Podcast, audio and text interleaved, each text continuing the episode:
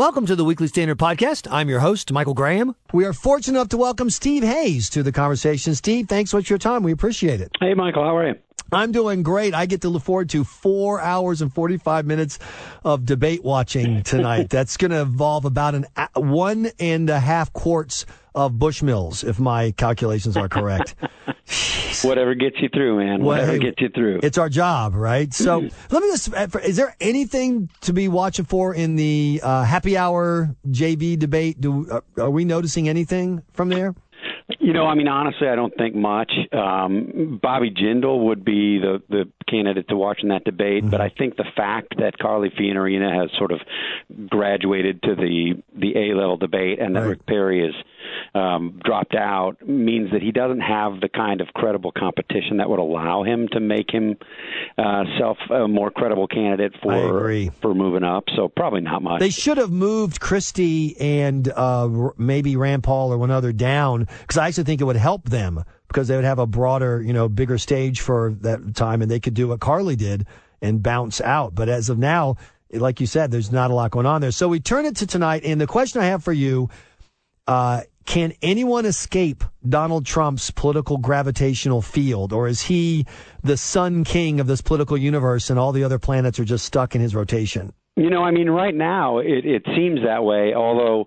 I have to say that both in national polls and, and apparently in a New Hampshire poll that's going to be out today at five o'clock, you've seen Ben Carson uh, move up and, mm-hmm. and almost make this sort of a bipolar world. Um, you know, the the real question I think for Trump is is he the same Donald Trump, or does he try to be more substantive and more subdued and and you know speak like a serious candidate. There are downsides for him if he tries to do that, of course. I mean, he's where he is for for a reason, and I think it's largely this sort of outsized persona that people see on their TV screens nearly constantly now for the past couple months. So if he breaks character, that's not necessarily a good thing. But then the the, the second question on that is if he doesn't, and if he doesn't right. get more substantive, and he doesn't offer more policy ideas, is this sustainable? And I think the answer to that is, in all likelihood, no but we seem to be in certainly new territory with this Trump candidate. If I were a Trump fan, I would be begging him to ignore Steve Hayes of the Weekly Standard of Fox News as much as possible because he's doing great with a substance free campaign. And you know who else is running a substance free campaign? Hillary Clinton. And she's still, despite the Bernie Sanders thing, the front runner over there. She's running on identity politics, and she's always run on identity politics. He's running on identity politics. That's the whole race right there. Yeah, I, I think that's true to a certain extent. Although you can say, if you go and you look at that Hillary Clinton's last three or four speeches, they're at least built around themes that have policy implications. I mean, for for most of what Trump does, I mean, last night was a, supposedly a national security speech, and he, he occasionally touched on national security, but it was mostly a Donald Trump speech about Donald Trump, which all his speeches are. Right. And you're right. I mean, look, there is no doubt that that, that has worked for him. Look at the polls. That, mm-hmm. That's why he is where he is, and we, we maybe we are maybe we have have come to this point in our society where people care more about reality TV and sort of you know voluble candidates right. who are saying very little substantively but saying it loud and saying it often maybe that's where we are in this country i think it'd be a bad point for the country but but if that's the case, then then you'll be right and I'll be wrong, and Trump Trump should certainly ignore me, and and less substance is better for him. I would case. I would try this. It's not that we're a country that demands a reality TV uh, candidate, but we are a country that demands candidates with some reality TV in them. And that's what's depressing to me, Steve, about watching this race is why haven't the other candidates figured this out? You don't have to, to, you know, Trumpify yourself, but show that you understand the media, that you get the, how the conversation works in the media and join the, the swim. You know, it's interesting. Ben Carson, I think, is the holdout for the, the people who want zero reality TV. And I think that's going to limit him. I also think what limits Ben Carson is is he's not a fighter. And the one thing I will say about the mood of the GOP electorate this year, Steve, they are feisty and want to fight. Right. No, no question about it. Yeah, I mean, you know, that, that's a good point. It's a good question why the other candidates haven't done it. On the other hand, as you point out, Ben Carson is the anti-reality TV candidate, and he is now at or near parallel with with Mm-hmm. Donald Trump in in statewide polls uh, and in national polls. And Marco Rubio, who I think has done the best job of sort of adapting to this new media world without becoming Trumpified, um, you know, is still at five, six, seven percent in a lot of these polls. I mean, Rubio's done some, I think, very clever and interesting things with his own videos, putting those out. He stops Right. and he talks to TMZ, which is certainly a non-traditional outlet for Republican candidates. Um, he's not your father's Republican or your grandmother's Republican. He's a different kind of Republican, but he's a different kind of Republican that as of yet hasn't broken through.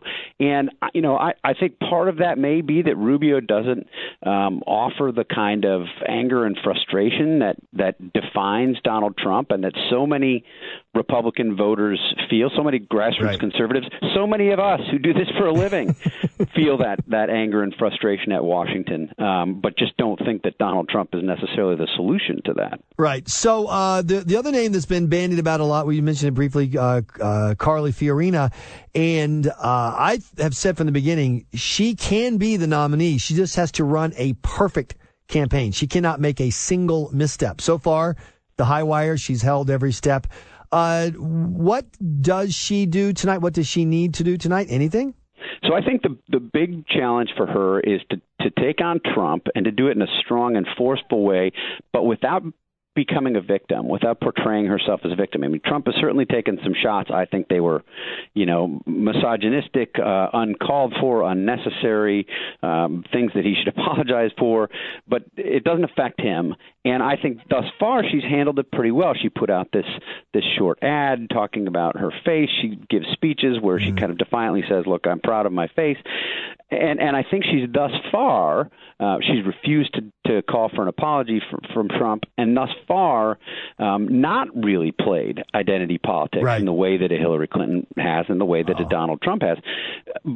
She needs to continue to resist that temptation. I think it, the temptation will be there probably tonight, and I think she'll do much better if she resists that temptation. What I love about Carly Fiorina so far is how she turns the Trump stuff into an attack on Hillary. Do you remember in the first, what her, to me, her standout line in the first debate at the uh, JV t- table was when she said, how many people here have got, got a phone call from the Clintons before you got in this race? Yeah. And that wasn't just a smack on Trump. That was a smack on the Clintons and, you know, how political they are and this notion that they're, you know, into this backroom, back channel politics.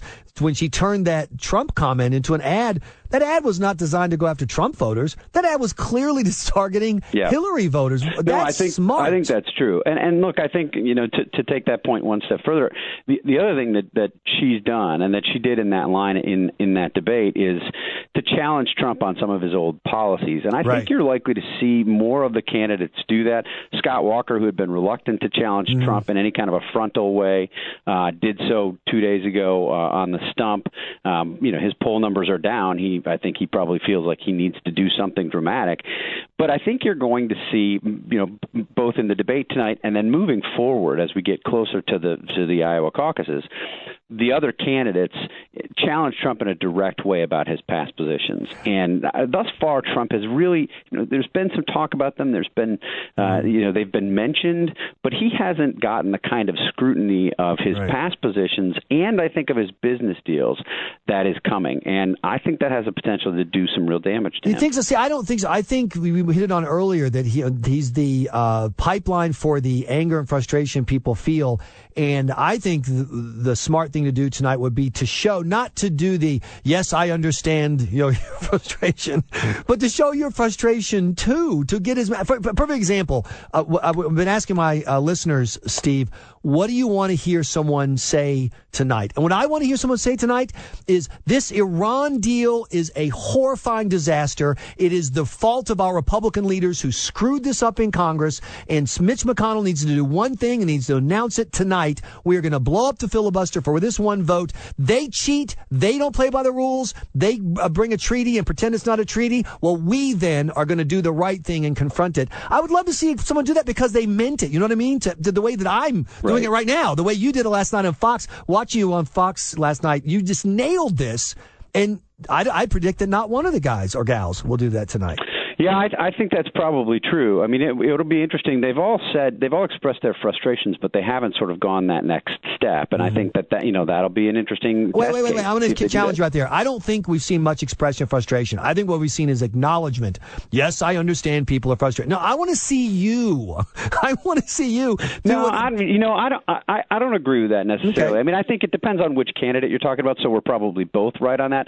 But you know, when I'm when I'm out following these folks around around the mm-hmm. the, the country or in the, these early states, they're getting pretty frustrated, and they they get these questions and they respond with frustration. Mm-hmm. It's not the same kind of frustration that Donald Trump offers. Um, and and look, Trump gets a lot of the attention that he gets because of the way that he talks, and it's this you know sort of a caricature, always referring to himself, citing his uncles who went to MIT as evidence that he's the smartest guy in the room. I mean, it's it's this kind of insanity that gets people to to tune in, which then gives him an opportunity to express his frustration. That doesn't mean that some of these other candidates aren't also expressing this frustration. They're just not doing it in the kind of flamboyant way that gets the attention that Trump is getting these days. So we don't see it as much. And certainly they're not, you know, they're not on O'Reilly every day. They're not on CNN every day. They're not right. uh, they're not on the, the the the news channels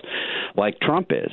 Uh, well, got to let you go. What is the one thing you want one of the candidates to say? For example, I'd love it if Rand Paul stood up and said, "Look, yes, I'm libertarian. Of course, I smoke pot. What's the problem?" I wish you would just do that, get that out of the way. Steve Hayes, what's the one thing you want one of these folks to say? I would like Donald Trump to say, yes, I was a liberal, and yes, I remain a liberal today. Steve Hayes with the Weekly Standard, Fox News. Are you doing post debate stuff tonight? Yeah, I'm doing it Hannity, although I think it's going to come in the third hour of the debate. So if anybody's sick of the debate and wants to click over to Hannity, join us.